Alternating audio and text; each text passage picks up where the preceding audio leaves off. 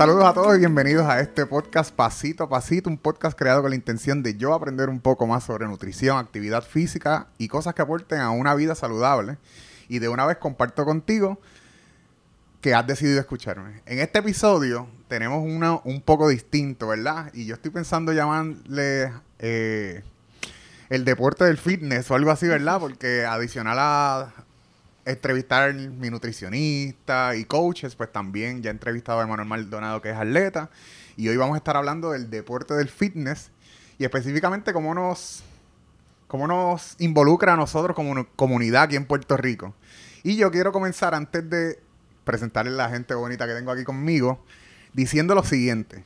Yo creo en la metodología del CrossFit. Yo, eh, para mí, conocer el CrossFit me ha salvado la vida. Creo en la metodología de enseñanza creo en los cambios que están haciendo recientemente, donde se le está dando menos importancia al deporte y más importancia al bienestar y a utilizar el fitness como estilo de vida. Pero pienso que ellos han dejado a un lado el deporte y nosotros como atletas, ¿verdad? Como participantes de CrossFit, somos fanáticos también. Y en el caso específico de Puerto Rico, pienso que nos han tratado de una manera no muy correcta ellos siempre nos habían tratado como un ente individual, ¿verdad? Como con nuestra soberanía deportiva y con los cambios recientes nos incluyeron con Estados Unidos. Que está bien, nos ponen la vara más alta para competir, pero yo creo que limita el desarrollo de los atletas y hasta los desmotiva. Eso lo hemos visto reflejado en la poca participación que hemos visto en los pasados dos Open.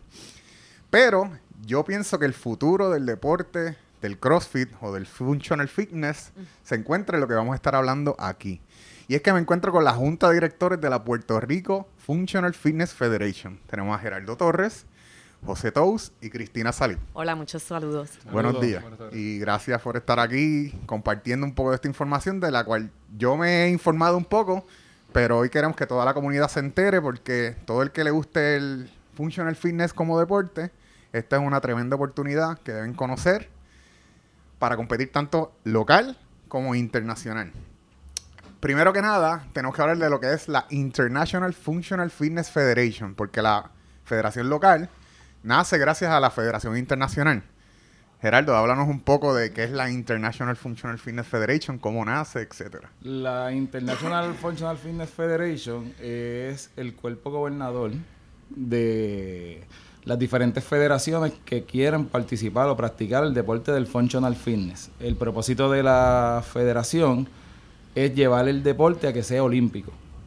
Dentro de, ¿verdad? de los requisitos para que este deporte sea olímpico, pues tenemos que tener un, una entidad sin fines de lucro y que entonces sea un cuerpo gobernador donde se pongan las reglas, los estándares, los movimientos que se van a llevar y demás y se tomen entonces las decisiones con las diferentes federaciones de los diferentes países. Hoy en día hay 36 federaciones, 36 países diferentes que son parte de esta International Function Federation o la IF3. La IF3 la crea Gretchen, no sé el apellido, cómo mencionarlo, pero ella era atleta de CrossFit por cuatro, en cuatro ocasiones, trabajó para CrossFit y cuando la despidieron, pues ella dijo como que entre la búsqueda de trabajo, dijo como que, mano, a mucha gente nos gustaría ver el CrossFit como deporte olímpico, pero CrossFit como marca no puede hacerlo, ¿verdad? Es correcto.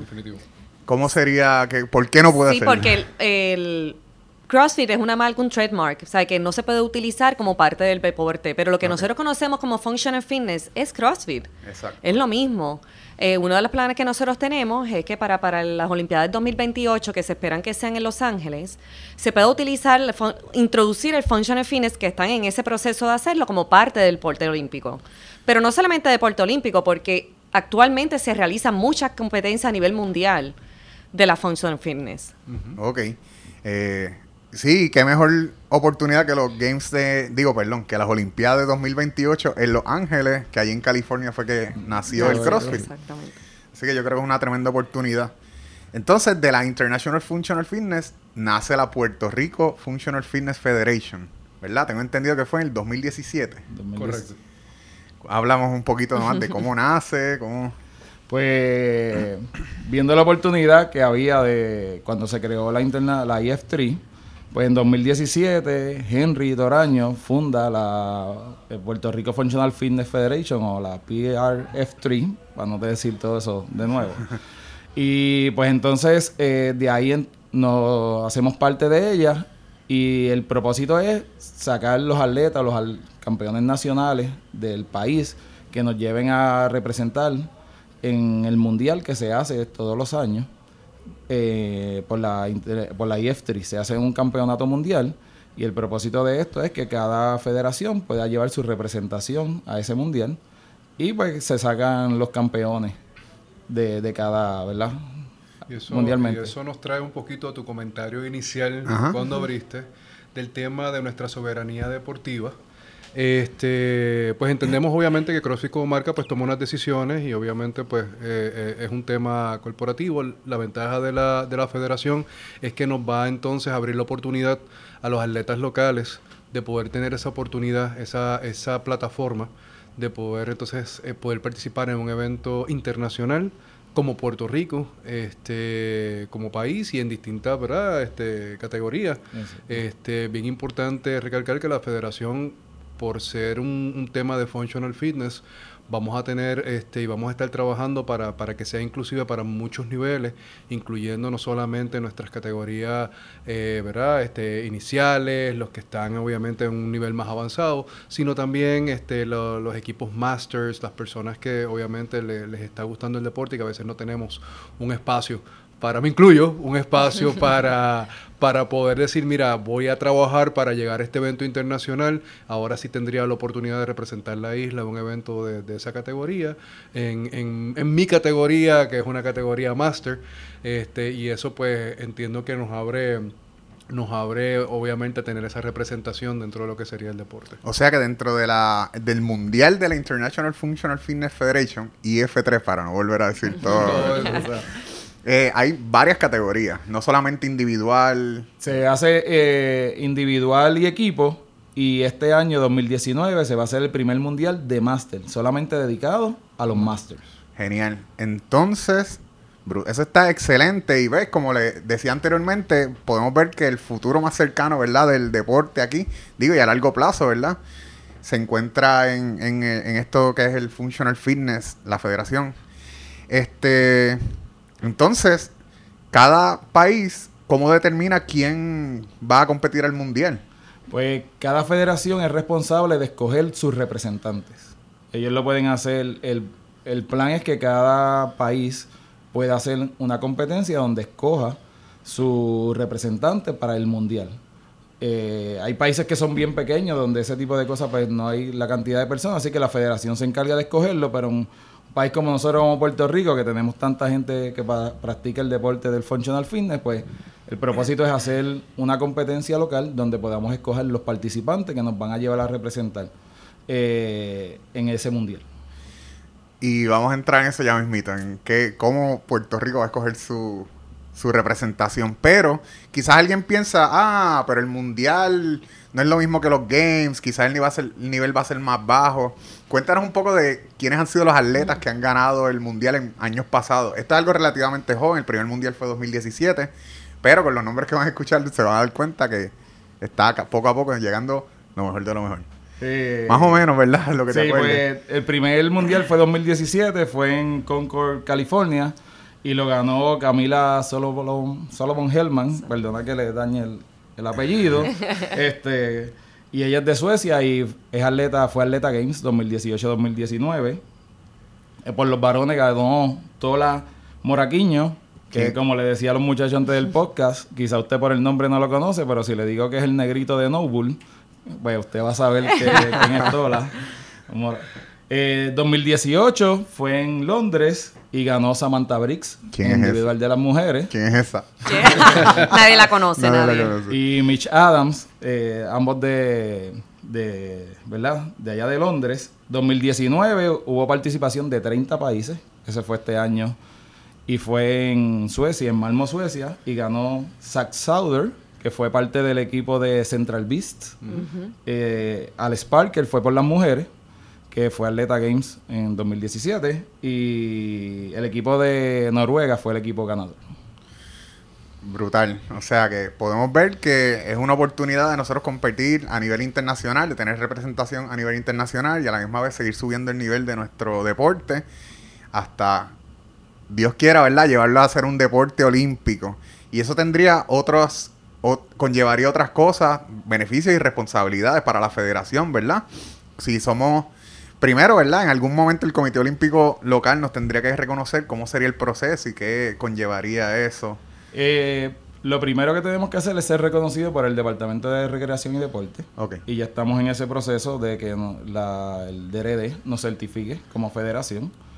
Luego que el DRD nos certifique, en Puerto Rico específicamente, para hacer deporte olímpico, tiene que ser aceptado en las Olimpiadas, en algunas Olimpiadas. Una vez ya sea aceptado en unas Olimpiadas, ya el Comité Olímpico nos reconoce. Así es como funciona en Puerto Rico. Hay otros países que funcionan de otras maneras pero en Puerto Rico, una vez el deporte sea olímpico, ya somos parte del Comité Olímpico de Puerto Rico. O sea que si se logra que para el 2028 el Functional Fitness sea un deporte olímpico, ahí ya tenemos, ¿verdad? El, estamos, la, no, ¿cómo se dice? Estamos con el DRD, ¿verdad? Que nos reconozca el DRD. Pasaría a ser esto un deporte olímpico que tendría, ¿verdad? Su espacio dentro del Comité Olímpico local. Y esto, pues entonces los atletas que fueran a competir en Olimpiadas serían atletas de alto rendimiento, podríamos decir. Sí. Es correcto. Digo, ya tenemos atletas de alto rendimiento, pero ya a un nivel olímpico, que sería un nivel que no existe hasta el momento. Eso está genial. Y que está, y que está al final del día contestando tu pregunta ahorita de que, mira, si no son los games y demás, yo entiendo que ir a unas Olimpiadas es mucho más grande. Games eh, son dos cosas completamente distintas y una representación completamente distinta. Seguro que sí. Entonces, ¿Qué vamos a hacer en Puerto Rico para escoger los que nos van a representar el Mundial de 2020? Adelante. Pues vamos a hacer una competencia, ¿verdad? Que se va a llamar FIRES en Puerto Rico. La competencia va a ser los días 26 al 28 de junio del 2020. Se va a llevar a cabo en las facilidades del Departamento de Recreación y Deporte, en el DRD en San Juan. Y ahí pues vamos a escoger entonces los representantes que nos van a llevar a, ¿verdad? Que nos van a representar en el Mundial, que el Mundial 2020 va a ser en Outford, Canadá, eso es bien cerca de Vancouver. Y pues el plan es que escoger ahí nuestros representantes que van a ir al Mundial a representar la bandera, la monoestrellada, a Puerto Rico. ¿Qué categorías habrían en esa competencia? ¿Sería solamente para, para los los que quieren aspirar a eso. No, realmente los champions serían los que irían como representantes de nosotros a nivel mundial, pero la competencia va a tener diferentes categorías. Okay. En donde nosotros vamos a tener propiamente los champions, que lo hemos mencionado. ¿Cuál era el, primero? Ascend, que es la categoría eh, para, que, para que puedan subir la championship. La categoría apprentice, que son los que no dominan todos los movimientos. Master y los youth, que es una parte importante. Si queremos que darle longevidad a este deporte, pues tenemos que ir desarrollando los jóvenes también. Porque la idea de tener las categorías no es solamente abrirlos a que quizás tengamos sorpresas, que a veces tenemos unos atletas que son los que vemos todo el tiempo, pero hay veces que tenemos sorpresas de personas que, que realmente exceden las expectativas en un momento dado, sino también ir identificando con tiempo aquellos new stars con los que podemos ir trabajando y ir ayudándolos a que se sigan desarrollando para entonces en las, en las competencias futuras pues tengan una, una, una, buena, un buen desempeño y obviamente sus posibilidades de desarrollo se continúen este, materializando. Perdóname, pero una, algo bien importante sobre esta competencia, que a diferencia de lo que nosotros conocemos con el trademark de CrossFit y, el y ahora lo que nosotros estamos haciendo con Functional Fitness, es que para que este tipo de deporte pueda pertenecer a parte del Comité Olímpico, tiene que tener unas especificaciones de movimientos y reglas para que puedan cumplir. Y algo bueno que nosotros vamos a tener, que lo vamos a utilizar en esta competencia, es que esos seis movimientos o seis, seis pruebas que ellos nos exigen van a estar en esta competencia. Ok, en, en CrossFit, para, para el que quizás no pueda tener la idea clara de, a qué se refiere Cristina, ¿verdad? En CrossFit se habla de unknown and the unknowable. En los primeros games había una tómbola donde sacaban y de ahí escogían las pruebas de fitness, ¿verdad? Y se supone que el que fuera mejor, un average mejor entre todas las pruebas, no fuera especializado, es el FIRES, ¿verdad? Pero para entonces hacerle un deporte olímpico tienen que haber unos parámetros, de los cuales se regule el deporte. Y, la parte de un no y un no va a estar, porque aunque tenemos seis diferentes pruebas donde medimos seis diferentes eh, sistemas energéticos, los diferentes sistemas energéticos se miden. Dentro de que esas pruebas sí se pueden hacer, ¿verdad? Diferentes mezclas, porque está la prueba de endurance, de strength, bodyweight, skill, eh, mix y power, y sobre todo en esa prueba de mix y de skill, pues uno se puede dar la oportunidad de hacer diferentes combinaciones que pueden ser, ¿verdad? Eh, bien retantes. Y dentro de eso, pues, aunque tiene una estructura, vamos a medir unas ciertas cosas, siempre da la parte de que puedan haber diferentes combinaciones de eso. Súper. ¿Quién va a estar programando esta competencia? Pues el Henry Toraño va a estar programando todo lo que son los eventos del FIRES en Puerto Rico 2020. Y siempre los vamos a estar alineando, asegurando que, el, que la programación eh, tenga un lineamiento con, lo, con el evento mundial, con lo que hemos visto hasta ahora, pues para asegurar que las personas que, que estén pasando la prueba pues estén preparadas para lo que van a encontrar en el evento a nivel mundial. 26 al 28 de junio del 2020 en el Departamento de Recreación y Deporte de San Juan, Fires en Puerto Rico, ¿verdad? Ya pronto van a estar viendo más información por ahí por las redes sociales y aquí se van a determinar, ¿verdad?, los ganadores que irían a representar a nuestra isla en el Mundial de Functional Fitness. ¿Ok? ¿Hay algún, algo adicional que te venga a la mente que quizás quisieran compartir? Van a haber premios metálicos. O sea, no es solamente quién es el que va a ir a representarnos, sino que hay premios metálicos en la competencia. ¿Y si Matt Fraser quiere venir a competir? ¿Puede venir a competir? Bueno, es, para puertorriqueños. puede, puede venir a competir y puede ganar, pero nosotros vamos a escoger la representación de los boricuas. Una de las cosas, ¿verdad?, que queremos hacer es aumentar, subir el nivel de competitividad y si vienen ese tipo de personas son bienvenidos. Pero obviamente de los boricuas que estén allí, de los mejores lugares de los boricuas, esos son los que nos van a representar entonces en el mundial. Coge el ejemplo de Fraser, ¿verdad? Porque no va a venir, no, pero, pero lo que quiero, ¿verdad? Lo que quería aclarar era eso, ¿verdad? Que si Matt Fraser viene y gana, obviamente él no va a representar a Puerto Rico, sería el top puertorriqueño que llegue en, ese líder. y otra cosa y otra cosa es que este muchas personas a veces no quieren eh, participar de este tipo de eventos porque se sienten presionados, porque piensan que solamente para élite.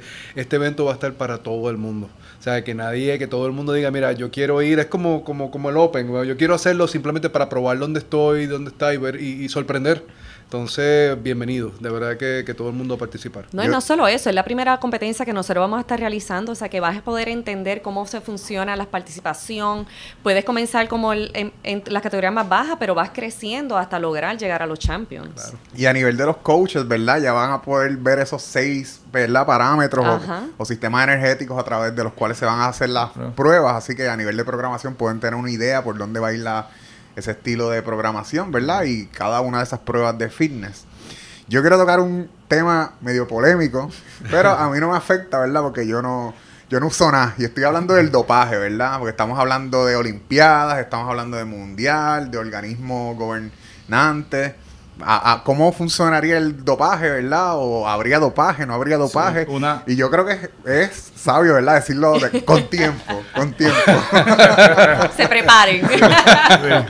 Sí, no, es una de las cosas que requieren las agencias, por ejemplo, el, Comité Internacional Olímpico y la GAIA, que es la otra que, la Global Association of eh, eh, Sport Federations, que son las que tienen que eh, que nosotros tenemos que cumplir, la, la IF3 tiene que cumplir para poder entonces ser un deporte olímpico. Una de las cosas que exige es la prueba de dopaje. Nosotros eh, se está utilizando el reglamento de NATO, que porque se utiliza, y estas son las siglas en inglés, de la agencia que hace los dopajes, eh, porque una vez tú eres deporte olímpico puedes usar lo que sea WADA, que es la otra agencia que es la que se encarga de todo el dopaje en términos de deporte olímpico. Pero sí, una de las cosas bien importantes es el dopaje dentro del deporte, porque una de las cosas que pretendemos y queremos hacer es que el deporte esté limpio de ese tipo de verdad de sustancias. pues, obviamente este, vamos a tener esos procesos y se van a delinear adecuadamente para hacerlos públicos antes del evento. Pero bien importante pues que pues, los competidores estemos trabajando este, con nuestro, ¿verdad? nuestro esfuerzo. Este, y pues los ganadores pues tendrán que pasar por los procesos porque este, igual dentro del mundial eh, se hacen las pruebas de, dopaje, así que verdad. Sí, lo ideal es que, pues, como estamos representando nuestra isla, pues nuestra isla llegue adecuadamente representada. Ok, si alguien quiere más información sobre el, la PRF3 o de cualquier tema de los que hemos hablado aquí, ¿cómo pueden conseguir más información? Eh, nos consiguen en las redes sociales, Facebook, Instagram como PRF3 o Puerto Rico Functional Fitness Federation. Y ahí vamos a estar poniendo toda la información relevante al evento, cuando abren las inscripciones, los nombres de las categorías y todos los detalles de, sobre el evento y sobre la federación y las diferentes cosas que están sucediendo a nivel mundial que tienen que ver con la que nos tocan como parte de la IF3 se va a poner ahí entonces Facebook, Instagram y demás. Facebook, Instagram, Puerto Rico Functional Fitness Federation o PRF3. Y pendiente, yo también en la comunidad espero estar compartiendo, ¿verdad? Toda la información que vaya saliendo y como les dije, yo creo que este, aquí está el futuro del deporte, por lo menos aquí en nuestra isla, en Puerto Rico. Eh, ¿Algo más que quieran decir antes de despedirnos? No, realmente no, sé. Este, que, estén pendientes y se vayan preparando. Seguro que, sí. Sí, que espero que, empecemos a apoyar el deporte fuera de lo que es el trademark de CrossFit, sino crear, empezar una comunidad con el Functional Fitness. Porque aquí vemos el futuro de Puerto Rico, lo tenemos aquí. Porque en, Olimpiadas, en, mundiales, en todo representar nuestro país. Yo insto, ¿verdad? A todos los atletas de nuestra isla o todos los que aspiren a, a ser atletas que aprovechen esta oportunidad. Es un evento excelente, único en su clase y, ¿verdad? Y, es una oportunidad que tenemos que aprovechar como comunidad. Seguro que sí. Excelente. Pendientes a todas las redes sociales y gracias por sintonizar este episodio. Gracias, gracias a ti. Placer.